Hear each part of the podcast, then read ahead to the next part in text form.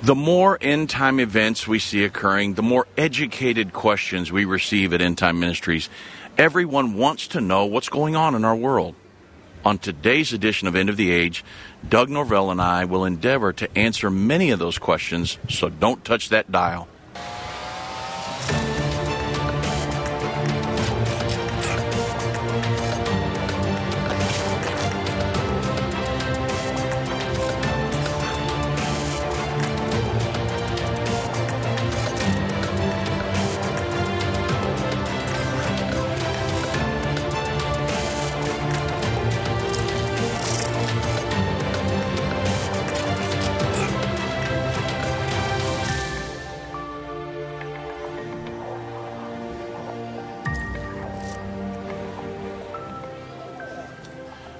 Afternoon, everybody. I'm Dave Robbins with End Time Ministries, and I'm here today with Doug Norvell. It's the first time I think we've been on the air together, Doug, and we're doing a our programming from the general conference floor in Indianapolis, Indiana. Today's our last day here. Then we'll be heading back tomorrow and be back in the studios in Dallas on Monday. Thank you all for joining us, and there will be some ambient noise in the background. You just have to bear with us. That's part of being in this big uh, conference uh, uh, arena here, and so um, very thankful to have been here. It's been a great conference, and we skipped last year because of COVID, but we're happy to be back here. And folks, I'm telling you, the church in America is strong. A lot of the news media and things would like to think, hey, the church is uh, going off, you know, into the oblivion, but that is not true. The Bible says, during the times of the Antichrist, that they that do know their God shall be strong and do exploits, and they that understand among the people shall instruct many. That's where the church is at in America right now. And I know the, that there are agendas being pushed. There's there's abortion and there's LGBTQ and uh, people being ordained in you know certain platforms and a lot of different things are happening. And the enemy would like to think, like to get you to think that hey they're, they're, they're winning. But the fact of the matter is, is the church is strong.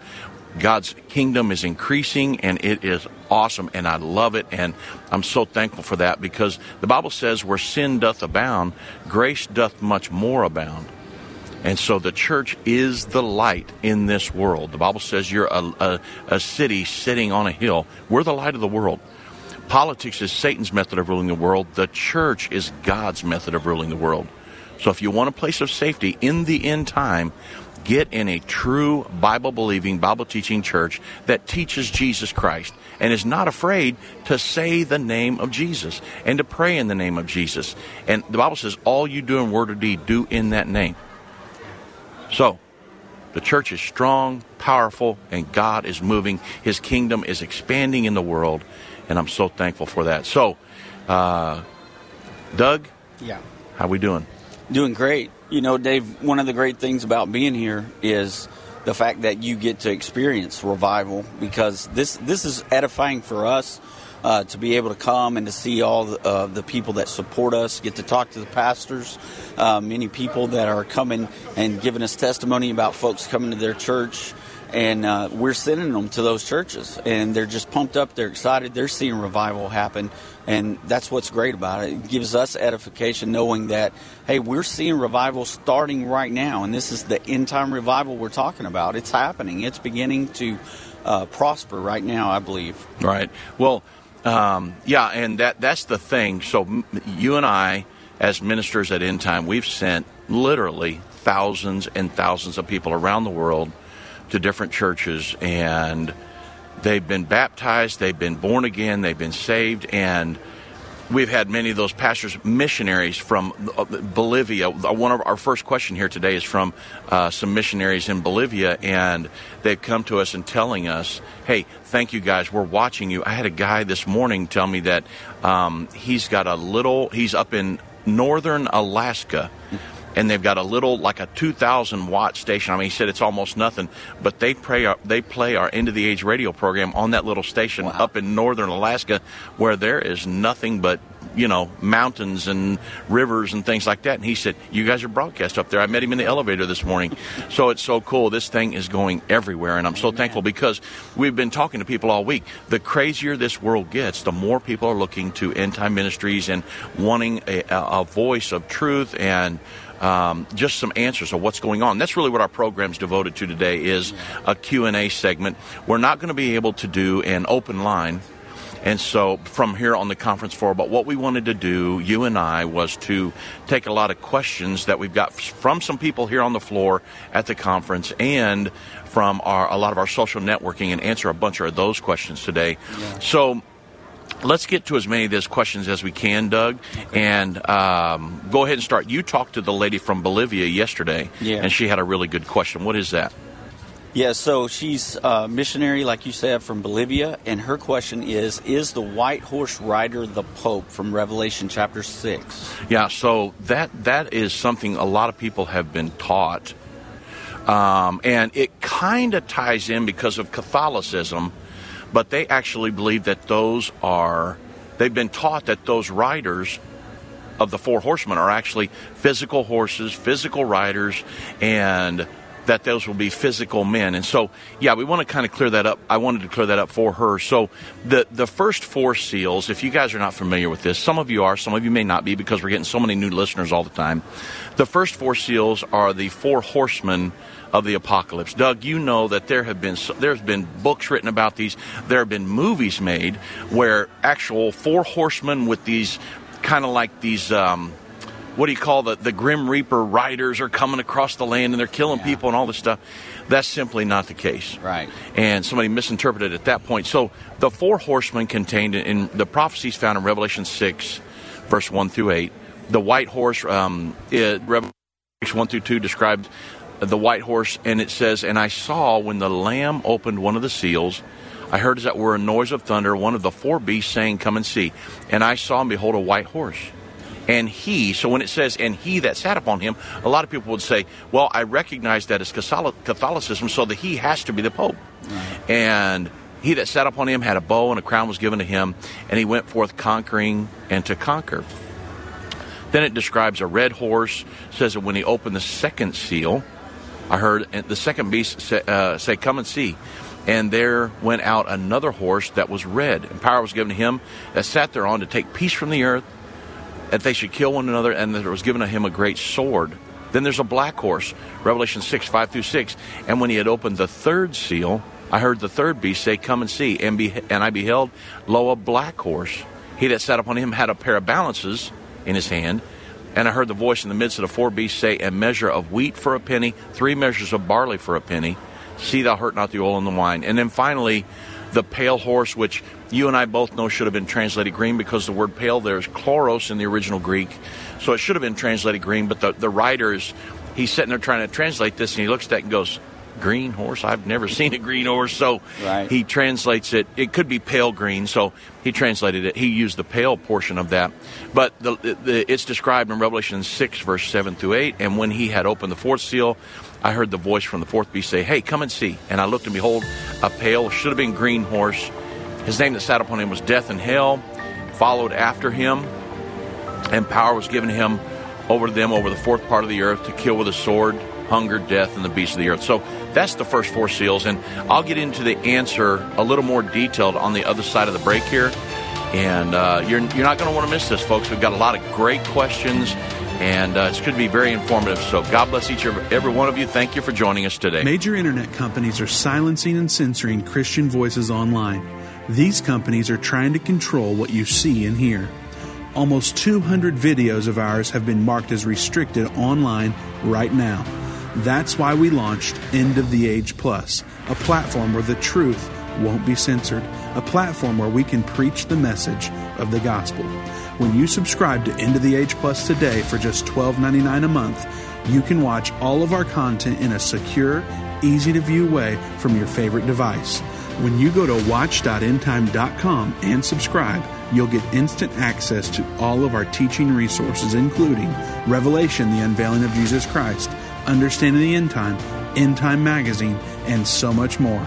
We will not censor our message to comply with what the world deems as politically correct. Go to watch.endtime.com right now or search End of the Age Plus in the App Store or Google Play. Hi, I'm Judy Baxter. When Irvin and I got married, we didn't realize that our calling would be a prophetic ministry. Since we started End Time Ministries, there have been many times We weren't sure how we would pay the bills, but God has always provided. We started with a magazine, then went on radio and TV, and now we have the Jerusalem Prophecy College in Israel and online and End of the Age Plus. The mission has always been to reach people with the gospel of Jesus Christ and the end time message. Through the years, my husband would say, We will see revival like never before in the last days. We are living in the end time now. Thank you for walking this journey with us and continuing in prayer. You are part of the team. Thank you for your generous support. It is necessary for God's purpose. The most important thing is that you are ready when the Lord comes. Our hope is to help prepare you for that day. God bless you, and we love you.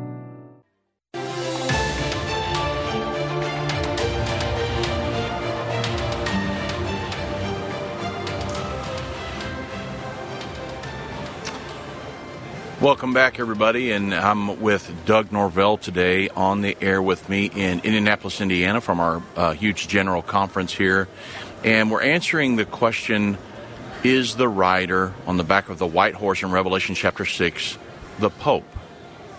And actually, he, you know, it's it's really not. And I'm, well, we're gonna I'm gonna get into that a little bit further. However, I've got an announcement really quick. Next Friday I will be on air with uh, Jim and Lori Bakker on um, his program in Branson, Missouri. And so I, I think it's going to air live. I'm not sure about that, but I just wanted you to be aware of that. It's coming up before very long. I was on um, a Zoom program with him. I was on a program with him on Zoom uh, a few months ago. They called us and wanted me to come up to Branson to be on the program with them. So that's happening next Friday. It may air live, I'm not sure, uh, but it, within the next you know few weeks, uh, I'll be on the air with him, and so I, I, think many of you would be interested in that. It's going to be an awesome time, and uh, Jim and Lori Bakker loved my father-in-law Irvin Baxter, and they're excited to have us up there. the The first interview we did went great. Um, me and Jim and Lori just clicked, and all of their team, their Mondo and the rest of them, and so uh, looking forward to being up there with Jim and Lori Bakker next Friday uh, at, in Branson. So I just wanted to mention that uh, to make sure you can be watching for that. There too, Dave, that come to that that to watch live, and so if they're in the area, you guys come up and say hi to Dave because that's an incredible setting. Uh, so they can come into the. Yeah, you okay. can actually come and set on the set uh, with a it's a live audience and it just really it pumps it up. Oh, it's neat. so much different than the way we do things in a studio where we are talking to our audience. The yeah. audience is actually there. It's really oh, cool. Oh, cool. No, that'd be awesome. So yeah, I mean, uh, you might you might check with if you're up in that area somewhere in Branson next Friday morning.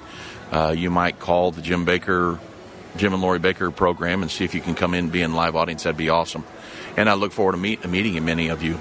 Um, okay, Doug. So let's finish answering this question here. Is the rider a physical man that would be riding a horse, the white horse, in the end time.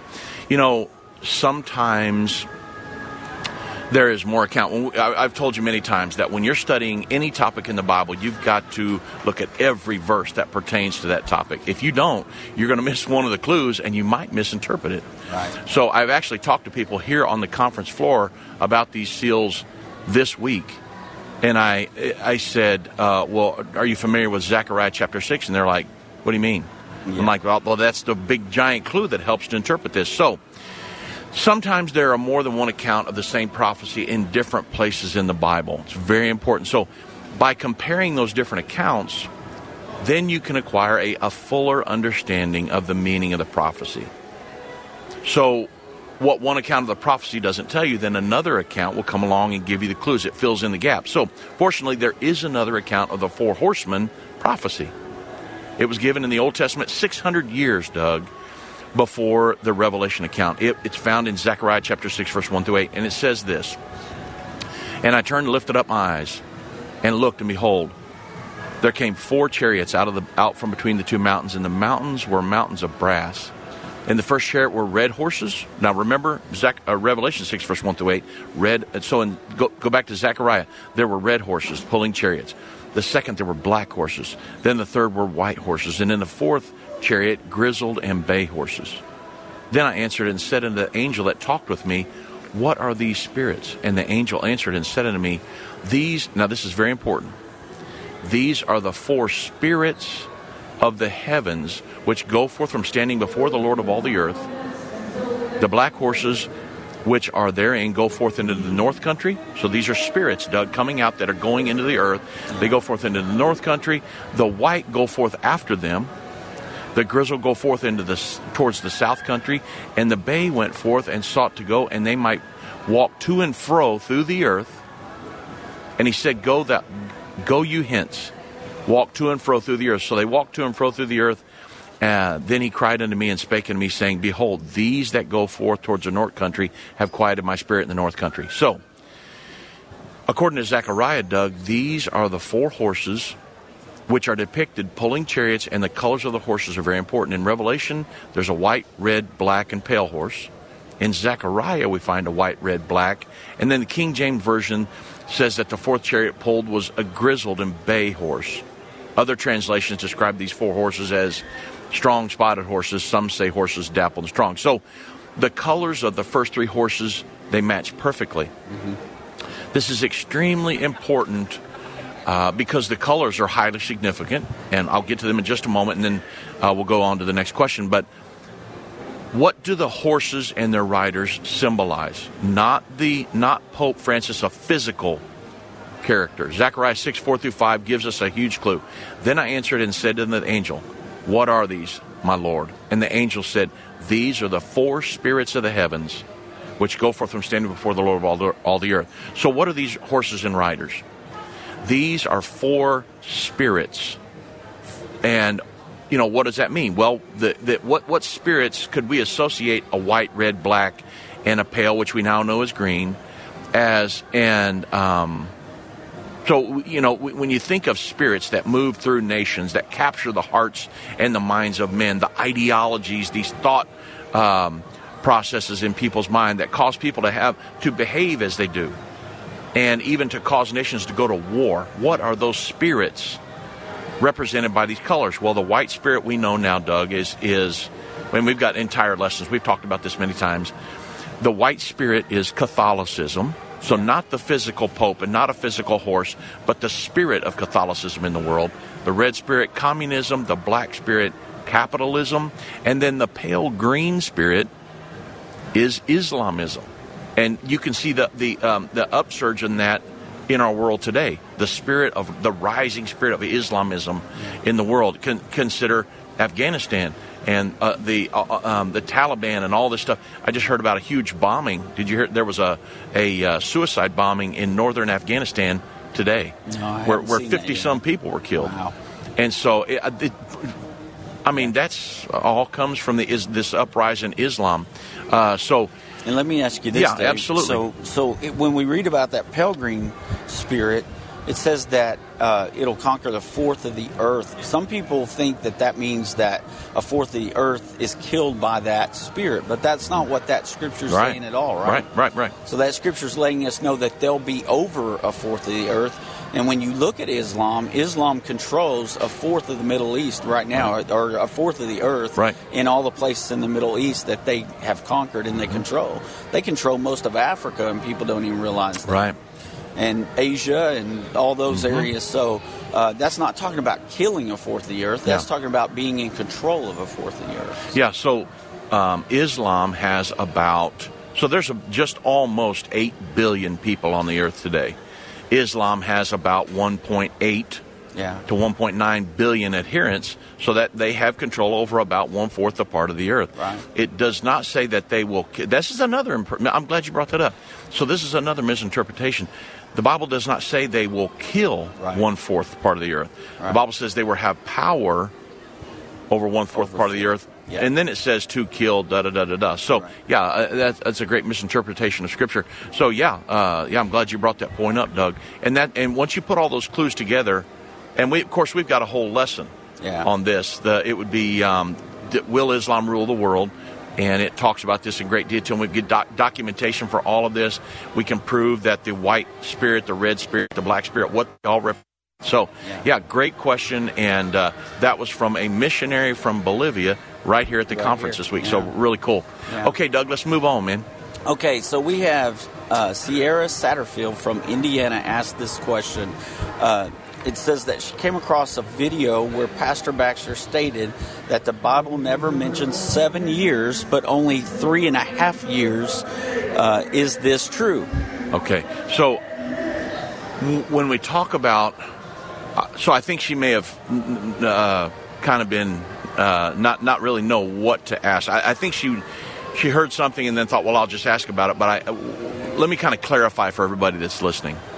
So there is a final seven year period. Daniel's 70th week, it's the, uh, the final seven year period just prior to the second coming of Jesus Christ. But I think she's referring to the fact that Irvin Baxter may have said in one of his programs that the tribulation only lasts three and a half years of that seven, which is correct. Yeah. Um, and so, not that there was just a three and a half year period, but there will be a final seven. But that final seven years is not all tribulation; only the final three and one half years. So, where does this stem from? So Daniel 9:27, the Bible says, "And he, the Antichrist, shall confirm the covenant with many for one week." It's a week of years. It's a final seven-year period. And in the midst of that week, this is very important, in the middle of that week, so three and one half years in, he shall cause the sacrifice, the oblation to cease, for the overspreading of abominations he shall make it desolate, even until the consummation, and that determined shall be poured upon the desolate. So in Daniel 9:27, it states that the event called the abomination of desolation will occur in the middle of that final seven year period. Well, uh, you remember, Doug, Jesus told his disciples in Matthew 24 15 through 21, he said that the abomination that would start the Great Tribulation, he said, when you see the abomination occur, uh, spoken of by Daniel the prophet, he refers back to this exact verse, Daniel 9 27. He says um, that that event, the abomination of desolation, would start the Great Tribulation. So there are six different scriptures that let us know the Great Tribulation will only last three and one half years. There are no scriptures in the Bible that tell us the Great Tribulation lasts seven years. Not one. So the scriptures are this Daniel 7 25, Revelation 13 5, Daniel 12 7, Revelation 11 2, Revelation 11 3. You remember where it says that the two witnesses will prophesy for 1260 days, and then Revelation 12 14. All of those tell us that the Great Tribulation only lasts three and one half years. Sometimes it'll say time times and half a time, or time times in the dividing time. Sometimes it says 42 months. Sometimes it says 1260 days. But all of those are three and one half years, the Great Tribulation. So I think what um, what she's looking for, the question that Sierra wanted was she heard Irvin Baxter say there's only going to be a three and a half year, not a seven year. I think this is what she's referring to. Yeah. There will be a final seven year period, but there's only a three and a half year Great Tribulation. Right. So, yep. So, so many people are taught that there's a seven year tribulation. Right. And, you know, Brother Baxter would always make the uh, statement, hey, I don't know why you're upset. I just gave you a half off sale. so, No, I know, and I'm very thankful for that. yeah, absolutely. Yeah, he'd say if you want a seven year tribulation, you can have one, but that's not what the Bible teaches. Right. So, yeah, it's very cool. I remember him saying that, so that's awesome. Well, Sierra had a part two to her question. She also wanted to know if America will be part of the Mark of the Beast system in the final days there. Okay, so we don't believe, according to Scripture, that the United States will be fully involved in the world governing body in the end time. We're going to be resistant from that. We, America is resistant from it now. Yeah. Now, the Biden administration, they're not resistant. Right. Honestly, if tomorrow, Doug, the Joe Biden and his administration if they thought they could get away with it, and I know there would be, they, honestly, I think there would be civil war tomorrow morning. It- but I think that he would be willing to yield up all of our sovereignty to the United Nations, the world governing body, and destroy our country. I think the Biden administration would do that. I know that's a strong statement, but he's a, he is a 110% globalist. Yeah. Believes in a world governing body. So he would be willing to do that. However, that's not what the Bible says is going to happen. The, so you know, for sake of time, I'll, I'll go through it real quick. When Daniel wrote the book of Revelation, or Daniel wrote the book of Daniel in Daniel 7, he saw four beasts. they uh, the beasts symbolize nations that would be on the earth at the time of the second coming of Jesus Christ. He saw a uh, lion with eagle's wings. The lion, Great Britain, the modern nation of Great Britain, the eagle's wings, the United States. He saw a bear, the Russian bear, uh, the modern day nation of Russia. Germany, the four headed leopard. Um, and then he saw a ten horn kingdom, which is the current reborn Holy Roman Empire or the current European Union. So when you get to John's account in the book of Revelation, so that Daniel saw four beasts. When you get to John's account, he said, Hey, I, I saw a beast coming up out of the sea, one single beast. And he said it had the body of the leopard, Germany, the feet of the bear, Russia, the mouth of the lion, Great Britain, and the ten horns of the ten horn kingdom, the, the, the current European Union. But the so that's the 2,000 year old prophecy of the world government that's current, currently being established a federalization of nations that would form a world governing body. The Bible says the entire world would wonder after this beast. However, the Bible tells us that there are specific nations that would not come under the rule of the Antichrist. Jordan's one of them, Daniel chapter 11. Israel's another one, because the world governing bodies at the Battle of Armageddon will come, the world governing armies will come against Israel to battle. You do not invade a nation that you already control. Right and then the United States. Yeah. If you look in Revelation chapter 13, the world governing body, the eagle's wings are not mentioned there. They're mentioned in Daniel 7, but not in Revelation 13. Yes. So the eagle's wings have come out of that body. They have, we're, we're not going to be fully engaged with the world government. The Antichrist will not be in full control of the United States of America. What happened to the United States of America? jump back one chapter to Revelation chapter 12. The Bible says that there's a war in heaven. Satan is overcome and defeated by Michael and the archangels, and he's bound to the earth. And I'm gonna, I'm, I don't want to cut this in half. I know we're coming up to a break right now, so I'm gonna dive right back off into this after the break. But this is a, it's kind of a, a comforting reassurance that the United States is not going to be fully engaged in the world government, and we do not believe that the mark of the beast will become the law of the land here in the United States. And we'll get into that more on the other side of the break, Doug. Whether it's a global pandemic, threat of war, or floundering economies, end time events are happening around the world every day. How can you have peace in a world of such great uncertainty? With the End Time Magazine subscription, you can gain a deeper understanding of current events and its prophesied repercussions. End Time Magazine's exclusive content and prophetic insight allows you to understand where we are in the end time. It will give you peace when horrific news and events happen. When you subscribe today to End Time Magazine for 12 months for just $19.99, you can have hope for the future because you will understand what the Bible says about the time we are living in. You'll get access to exclusive articles like the prophesied American Israeli Alliance, End Time Do's and Don'ts, and Could School Choice Save America? Subscribe for you or a friend right now. Go to endtime.com or call 1 800 ENDTIME. That's 1 800 ENDTIME.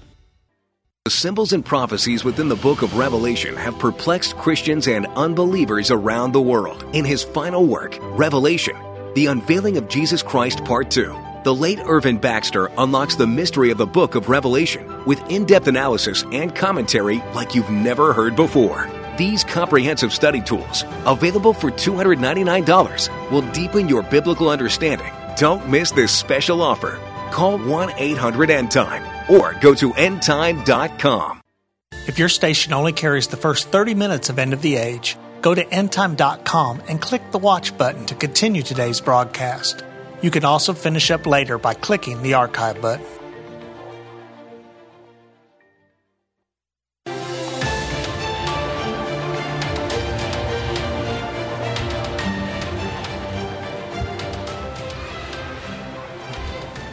So that's the thing, Doug, is that it's it's kind of a, um, a, a, a, reassuring fact for most people and, and, and a, help uh, and a calming factor in many people's lives that the United States will not be fully engaged in the world governing body. Now, I know it, I know the chaos going on in America. I know we've got a totally globalist administration in there pushing us into world government. But when you understand the prophecies of the Bible, that's why we say, that's why we do not teach prophecy as fear we teach hope, faith, love, revival in the end time. God is with us. And when God's in your corner, that's all you need. I mean, period. Right. Uh, there's no safety in any other thing. So, uh, the United States, if you go to jump back one chapter to Revelation chapter 12, when my, uh, Satan is defeated by the by Michael and his archangels, Satan has no more access to heaven. Currently, he has access to heaven. Once he's defeated, no more access to heaven. The Bible says, "Rejoice, ye that are in heaven." But woe to the inhabitants of the, of the earth! Satan comes down into you having great wrath. That's the great tribulation. Right. He, uh, it's right there at the last, at the three and a half year mark prior to the second coming, and he. The Bible says he persecutes the woman in that chapter, which is Israel, and those that have the testimony of Jesus Christ, which is the church. However, w- when it comes to the United States, the United States is not fully involved in the war, in the world governing body. We do not believe that the the mark of the beast, which will be a global numbering system and a pledge of allegiance to the Antichrist, thereby worshiping him, will become the law of the land here in the United States. Right. And because of this prophecy, and so it's a reassuring fact. So a clear understanding of Revelation 12 and 13 have allowed us to be absolutely sure of two things. And again, everybody, we're we're we're broadcasting from a the uh, our general conference here in Indianapolis, Indiana. We're right out on the floor. I know we've got some noise all around us. Please bear you know bear with us. This will this will all change on Monday. We'll be back in the studio and everything will be dead quiet. But we've got children's ministries and just people doing stuff all over us. So um, just bear with us. So uh, a clear understanding of Revelation 12 and 13 very important. It has allowed us to be absolutely sure of two things. The United States will stand with Israel and protect Israel from the world government in the end time, period. The Bible says Israel's carried away on the wings of a great eagle. This is Revelation 12 14. Israel's carried away on the wings of a great eagle where she is nourished in her place for time, times, and half times. During the Great Tribulation, the United States stands with Israel against the world government. It protects her from the serpent in that chapter. And then, number two, the United States will not be part of the world government, therefore will not come under the full reign of the Antichrist. Right. So, uh, I don't think we're going to have to deal with the mark of the beast like much of the world will. You know that there are many states right now, Doug, that have laws that say a employer it's against the law for an employer to force their people to take a chip in their hand.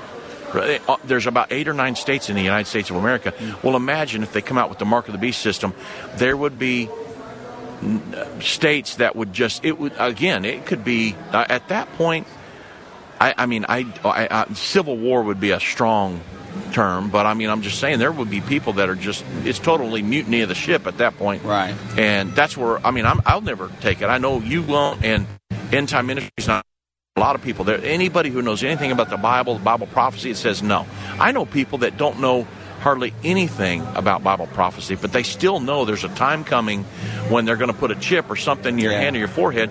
I'm talking about people that don't aren't in church, don't know anything about the Bible, Yeah. but somehow or another they know there's a time coming where I can't take a chip or something like that. So Well, you know, there's there's been movies done about it. You know, the Mark of the Beast. There's been songs done about it. You know, people have an understanding that they know that's coming. They may not recognize the signs Yep. that, like, that's why we're here trying to show them.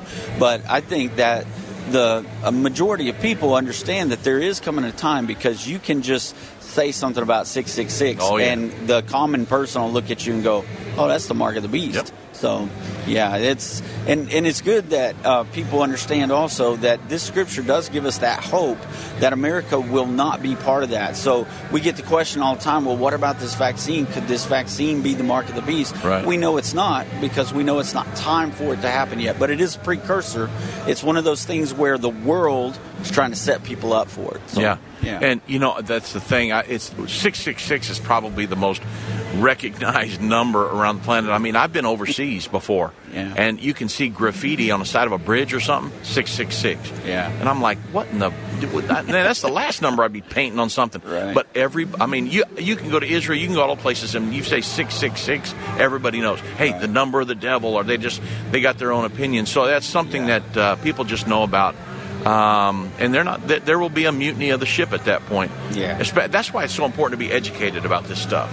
Absolutely. And so that's what we're here to do. So okay, next question, Doug. Okay, so this is from email. This is from Aurora, and Aurora wants to know who is the he of Thessalonians, uh, Second Thessalonians two seven.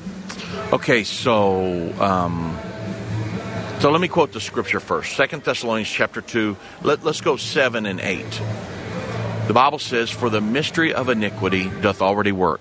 Only he." That's the question here. Who now letteth will let until he be taken out of the way, and then that wicked shall be revealed, whom the Lord shall consume with the um, with the spirit of his mouth, and shall destroy with the brightness of his coming. So who the question again who is the he in Second thessalonians 2 7 so the he in Second thessalonians 2 7 is not referring to the church Right. because revelation thirteen seven specifically shows the antichrist warring against the saints and saints are definitely part of the church right i mean that's the church the saints so it's not referring to the church also in the first four verses of Second thessalonians chapter 2 here Paul taught that the second coming and the rapture. Bible says that by the coming of our, if you read the chapter, it says by the coming of our Lord and our gathering together unto Him. So he's talking about the second coming and the rapture. That that could not happen until there came a falling away first, and the man of sin is revealed. The Antichrist is revealed. So the He in verse seven cannot be the Holy Spirit. And I, that's and the reason I brought them up is because a lot of people teach that the He here is the church or the whole and or the Holy Spirit. Right. And so Daniel 11 shows that the people who know their God during the tribulation are going to be strong and do exploits. So the, also the two witnesses. I mean, if Revelation 11 shows the two witnesses ministering during the time, so the two witnesses are going to be full of the Holy Ghost. Right. And so the, the you know did they miss the rapture or I just threw that out there. I Yeah. so the the power that these people will use will inevitably be the power of the church Right. That we use today, and that comes from the Holy Spirit. So Yeah. it's not the church, it's not the Holy Spirit. So the question is, then who is it? Well, to understand the He is you have to understand verse six. A lot of people go to seven and eight; they don't even pay any attention to six. Right. But you've got to understand six. It plainly tells us that the factor holding the Antichrist back is time. That that it, and it makes perfect sense because the prophecy of Daniel nine twenty seven. We learn here that in the middle of the final seven years, that's what Daniel nine twenty seven is is uh, uh, prophesying. That the abomination of desolation takes place in the midst of that, the three and a half year mark. And so this is when the Antichrist reveals himself so that God has foretold the specific timing in the revealing of the Antichrist. He, we're not going to know him when he signs the peace agreement. We're going to know him when he's revealed three and a half years in. So God's timing is the factor here. So the holding he, everything back. yeah, the Bible Yeah. says that now we know what withholdeth, that he might be revealed in his time. So the he in Second Thessalonians 2 7 is referring to God or his timing. Yeah. So God has determined the time the Antichrist will be revealed, and until that time is met, the Antichrist cannot be revealed. So it's the timing, God's time clock here that it's referring to. If you want to know about Second Thessalonians 2 7 and 8, go to Second Thessalonians 2 6. Yeah. And it tells you exactly. Now we know what withholdeth.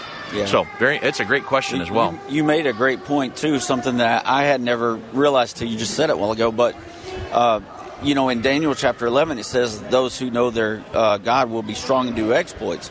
Well, we can't be strong and do exploits if we don't have the Holy Spirit. So it can't be the Holy Spirit. Right. Jesus told us that we would receive power when the Holy Spirit cometh. That's where our power is going to come from to allow us to be strong and do exploits. Exa- that's exactly yeah, right, man. Holy Spirit can't be taken out of the way. All right. Amen. Great question. Okay, so the next question uh, we have from that same uh, listener says, "Will the Antichrist come from the Grecian Empire, based on Daniel eight eight?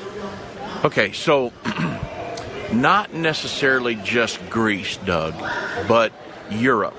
Because again, when you're studying these topics, you've got to look at the um, you've got to look at every verse that pertains to that topic. Yeah. And so it, in Daniel 8, Daniel sees a ram fighting a he goat. And verse 20 through 21 tells us that the ram which thou sawest, having two horns, are the kings of Media Persia. And the rough goat is the king of Grecia, and the great horn that is between his eyes is the first king. Okay, so Daniel, then you go to Daniel 8, verse 8 and 9, which is the topic of the question here. Therefore, the Bible says, the he goat waxed very great, and when he was strong, the great horn, which is Alexander the Great, and we're going to prove that, was broken, and for it came up four notable ones towards the wind. So, because we know Grecia here, well, this is what we're talking about. Uh, four notable ones came up. So when, and and out of one of them came forth a little horn which waxed exceedingly great towards the south and towards the east, towards the, and towards the pleasant land. So after the death of Alexander the Great. This is a prophecy here in Daniel 8 about Alexander the Great, which wasn't even on the earth at that point. Right. The Grecian Empire wasn't even on the earth. But Daniel's prophesying about things that would happen in the future. And it's so after the death, a little bit of history here. After the death of Alexander the Great, his kingdom was divided into four parts led by four generals. Cassandra ruled in let's see, that was Macedonia and and Greece. So they went up into the European region. Mm-hmm. The um, Lysimachus controlled Thrace and Asia Minor. Seleucus ruled over much of the Middle East region, and then uh, Ptolemy re- reigned in Egypt, Cyprus, and, and in parts of Asia Minor. So some of this area is part of modern day Europe and we know from other prophecies, though, that the Antichrist will come from the reborn Holy Roman Empire or the modern European Union. So, again, when you tie all of this together, he doesn't necessarily just have to come to Greece. You remember that Alexander the Great's kingdom was divided into four, and you say, well, he could come from the Middle East region. No, he can't, because when you study other prophecies about the reborn Holy Roman Empire in Daniel 2, Daniel 7 and other parts, he comes from the European Union as a whole. Yeah. And so, um, yeah, not, not just Greece, but from Europe is what right. we know. Yeah. From this and other prophecies. So that's a great question, though. Yeah. You can tell that person's done their studying because uh, the same person asked another question Is it true that the old Roman Empire includes Greece, Turkey, Syria, and Egypt? Right. So the answer is yes. I mean, according to reference.com, and, and many others. I mean, you could. This is all over the internet, but and and in history. But at the height of the Roman Empire, it covered much of Europe, uh, Turkey. It also included what territories in the Middle East um, and Africa that later became what Syria, Iraq, uh, Cyprus, Lebanon. Uh, Jordan, Israel. Uh, you say, well, Israel, yeah. I mean, you remember at the time of Jesus' crucifixion, that there were Roman soldiers. There were, if, if, yeah. for any of you that have, that have watched The Chosen, you can see the oppression of the Romans just everywhere in Israel. Well, Rome ruled the world at that point. Yeah. They were in Egypt, Libya, Tunisia, Algeria, Morocco. I mean, they were all over the place. So they ruled the world. So, yeah, the, the answer to that is absolutely yes. We got more coming up, Doug. Uh, so, God bless you, everyone. Thank you for joining us today. We're in Indianapolis. I've been part of the End Time family from the beginning over 30 years ago when my parents, Irvin and Judy Baxter, began ministry from the recliner in our living room. My name is Jana Robbins. I have the pleasure of connecting with our incredible partners every day. End Time is a small nonprofit that runs a high traffic website, a daily TV and radio show, the Prophecy College in Jerusalem, and more. Although we have less than 30 team members, we are able to serve tens of millions of people each month. We survive on the goodness of God and donations averaging about $50. If everyone hearing this message gave $22, our financial needs would be met for the year. If you only give to one cause per month, please consider partnering with End Time to help get the message of our soon coming King out to the world. Call us at 1 800 End Time to give today or go to endtime.com to become a monthly or one time partner.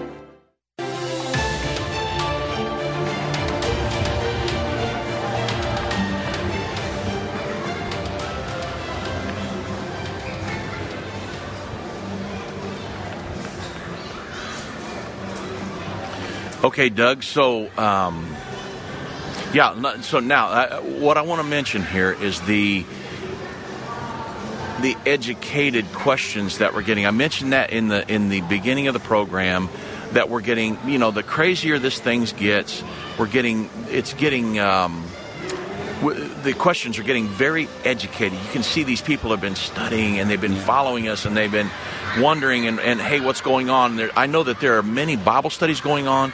There are people teaching this in their Sunday school classes. There are pastors that are wanting to be able to teach their churches.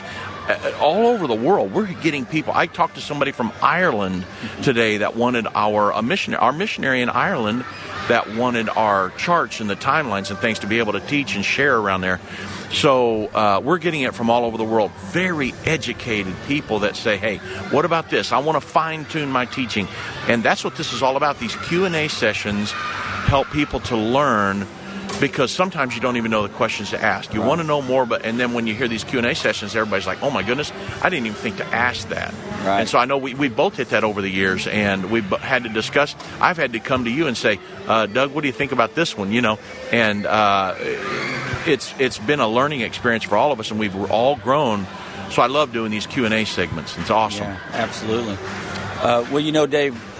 So talking about that, we're going to get into something here uh, where you're going to have to pull from history and, and maybe educate some people that's never even heard of this before. Yeah. But this is a great question. It, it came from Facebook, and it's Callum who asked this question. Right. And his question is, why did Antiochus uh, Epiphanes not fulfill the Antichrist prophecy in Daniel 11, 31?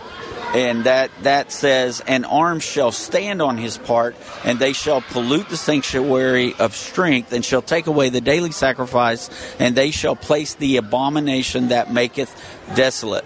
So that's his question and and so now you're going to explain and people will understand why that is a very in-depth question. Yeah so and honestly there are more people than you would think that believe this yeah. And but there are many reasons why it was not Antiochus Epiphanes.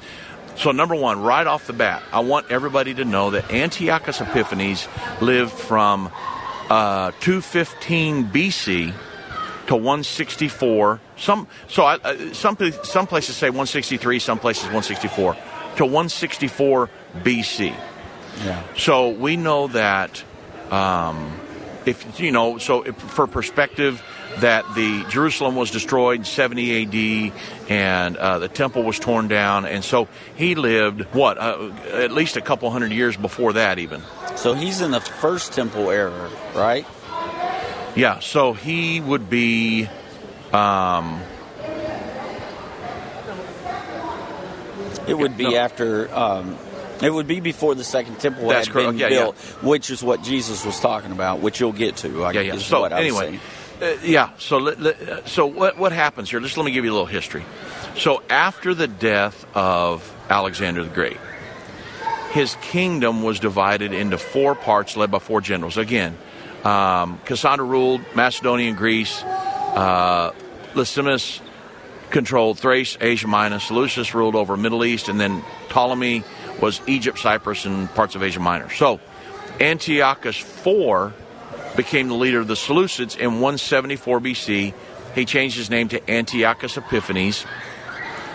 The name Epiphanes meaning God manifest. So uh, you know the Bible says the Antichrist will confirm uh, will uh, ca- claim to be God and exalt, exalt himself above God. So a lot of people thought, well, hey, Antiochus Epiphanes claiming to be God, and so or, or it could also mean the manifestation of divine supernatural being. So after assigning himself to this self exalting name, no one should have been surprised at some of the things that he proceeded to do. And so I can, if you just look at this on the surface, you could say, well, you know what? Maybe that was. Yeah. And a lot of people have been caught up in that. However, in 168 BC, Antiochus Epiphanes invaded Jerusalem removed the sacred objects from the Jerusalem temple at that time and slaughtered a large number of Jews. And he, he then imposed a tax and established a fortress in Jerusalem. Antiochus tried to suppress uh, public observance of Jewish laws in an attempt to impose total control over the Jews. So his government outlawed the Jews' scriptures and forbade circumcision on the penalty of death and then it banned Sabbath observance, set up an idol of Jupiter on the Temple Mount, and the, uh, the, uh, the, obviously the ultimate desecration. Then, according to Josephus, Antiochus even forced Jews to sacrifice swine flesh upon the temple's altar. So, over the years, people have said, well, hey, he is, he's fulfilled the Antichrist um, prophecy of Daniel 11:31. And arms shall stand on his part; they shall pollute the sanctuary of strength, and shall take away the daily sacrifice, and they shall place the abomination that, that, that make it desolate. Well, so the answer to that is no. Again, on the surface, if you look at it, you would say, you know what? Wow, man, he actually kind of did that. Yeah. However, you got to look at the timing of everything. Exactly. So Antiochus Epiphanes, again, 215 BC to 164 BC. So So that's before Jesus. that's before, before, Jesus, ever came in. Absolutely. Yeah. So that's okay. the, that's one of my main key points. right. Um, so the final seven years of prophecy is described in Daniel 9:27. The Bible says he will confirm a covenant with many for one seven, a seven-year period. In the middle of the seven, he will put an end to sacrifice and offering, and and the temple he will set up an abomination that causes desolation until the end that is decreed is poured out upon him. A lot of people have said, "Well, hey, that's Ani- Antiochus Epiphanes did that, Right. so that was him." But the question is, was the he that will confirm the covenant in Daniel 9:27 Antiochus Epiphanes? Well, this is an easy question to answer because the he in Daniel 9:27 three things. He confirms the covenant, he causes the sacrifice and the oblation to cease, and he sets up the abomination of desolation. Okay, so in, here, here's one thing that everybody needs to be aware of. In Daniel chapter 11, verses 20 through 45, it's referring to the Antichrist. There's the kings of the north, kings of the south, and everything, all the way down to 19, and then boom, when you hit 20, verses 20 through 45, the rest of that's the Antichrist. Right. And um, then, in, so in Dan, with that said, in Daniel 11, 21 through 22, it states that the Antichrist, the final king of the north, will be the prince of the covenant. So remember Daniel 9:27, he confirms the covenant. This says the Antichrist will be the prince of the covenant. So it's the Antichrist that will confirm the covenant. Daniel 11:31. So and it says the Antichrist and his partners will take away the daily sacrifice. Daniel 11:31 again says that the Antichrist and his partners will place the abomination that make it desolate. Remember, we're answering the question here: Was Antiochus Epiphanes the he in Daniel 9:27? According to these scriptures, no. So the Antichrist confirms the covenant. The Antichrist causes the sacrifice and the oblation to stop. The Antichrist places the abomination that, makes desolate. So it's easy. The he in Daniel 9:27 is the Antichrist. Now, that's one proof. Number two, though, Jesus prophesied. Now, this gets to your point that you made again. So let me give you the dates again. Antiochus Epiphanes was here from 215 BC to 164 BC. When Jesus prophesied in Matthew chapter 24, he said that the abomination of desolation would be a future event from his time and that would that would take place at the end of this age. In Matthew 24, uh, Jesus said, When you see the abomination of desolation occur, spoken of by Daniel the prophet. Now, the time, well, so let me get into that. Yeah, so it, the, the timing here, very important. Because in the Olivet Discourse, Jesus is answering the question, What's going to be the sign of your coming in of the end of the age? So when Jesus is saying, When you see the abomination of desolation, he's talking about the end of the age where we're at, Doug. Right. And so he's not talking about a past or a historic event. He's talking about a future event Right. towards the end of the age. So you got you got a point? No. I was- Okay. No. Um, yeah. Don't don't take a breath because I'll call on you. so anyway, this is like a this is like an auction. If you raise your hand, I'm calling on you, man. so um, when you get to understand the final seven years, the final seven years of the prophecy is described in Daniel 9:27. He will confirm the covenant with for one year. So it, it talks about a final seven year period. But listen at this. He puts an end to the sacrifice and offering. What's meant by the sacrifices? Well, you understand that it, a future Middle East agreement is going to allow the Temple Mount to be placed under a sharing arrangement, and they're going to be allowed to build their third temple, and they're going to resume sacrifices. So he's going to cause those sacrifices to cease. Not back where Antiochus Epiphany come out on the scene. It's Jesus is prophesying. Daniel's prophesying future towards the end of this age where we're at. That's what Jesus was referring to as well. The abomination of desolation is simply when the Antichrist, and this is where, so the abomination of desolation appears many times in scriptures, but the most important one, Matthew 24 15, when Jesus said, when you see the abomination of desolation stand in the holy place, again, he's in the Olivet Discourse. He's talking about our era, our generation. The holy place is in the temple uh, on, and or at least on the Temple Mount, and so, and then the Apostle Paul actually described it in more detail in Second Thessalonians two, verse three through four. He said the second coming of Jesus uh, would not occur until the man of sin, the son of perdition, the Antichrist, was revealed, and he went on to say that the Antichrist would actually sit in the temple of God claiming to be God.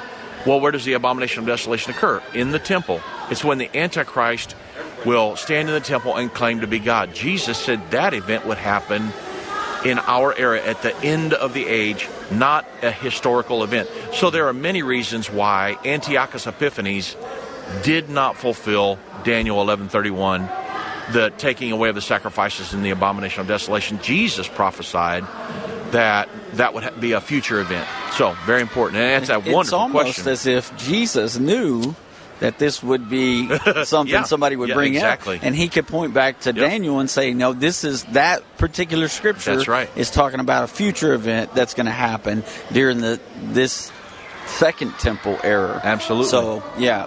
Uh, another thing that's interesting, Dave, I just want you to kind of touch on this because I know we don't have very much time left. But, uh, you know, a lot of people say, well, the second temple, uh, that prophecy wasn't complete because not every stone was, you know, turn from the other. Uh, speaking of the Western Wall, but Right, will right. you kind of explain that? What is the Western Wall? It's not really part of the temple, is no, it? right. So the temple was um, so there was a temple originally. Zerubbabel and all of them came back out of Babylonian captivity, and they built the second temple. But, but when Herod came, King Herod came on the scene, he beautified the temple and he built that huge platform that's sitting there now. That was not the temple. The temple was destroyed. Every stone was torn down and done away with. They don't even know specifically where the temple stood uh, currently today. That now they speculate but because the temple was torn down. So the Wailing Wall is part of the platform that Herod built when he came on the scene and beautified it. Um, it was not the fortress of Antonia. The temple did actually stand Right. up there, but they did tear the temple down. Again, today they they speculate where it was, but they don't know 100%. Um, and of course, we know that it's probably going to be built. The future third temple will be built on that platform, the, the 10 acres or so north of the Dome of the Rock, uh, because the Bible says it's going to be placed under a sharing arrangement. But still, the, the the actual foundation of that, they don't know that for sure where it's at because it was torn down. Like Jesus said, he prophesied in Matthew 24 that not one stone will be left upon another. They they don't know 100% where it was built today. Um, so uh, yeah, w- wonderful question. And Doug, man, I wish we had 10 hours. I wish we had the rest of the week because. Um, there's so many good questions that we have, uh, but man, we, got to wrap it up for today. But again, everybody, uh, I'm sorry for the ambient noise in the background. We're in Indianapolis, and uh, we'll be we'll be back in the studio on Monday. Thank you for joining me today, Doug. It's been good being with you. Uh, we've been here, had a great conference this week. God bless each and every one. Have a great weekend. Uh, thank you for joining us, uh, and we pray for y'all. and We love y'all. Thank you for supporting End Time Ministries. End of the Age, brought to you by the faithful partners of End Time Ministries. If you're not currently a partner with End Time Ministries, or if you would like more information, we invite you to call us at 1 800 End Time. That's 1 800 363 8463, or visit us online at endtime.com.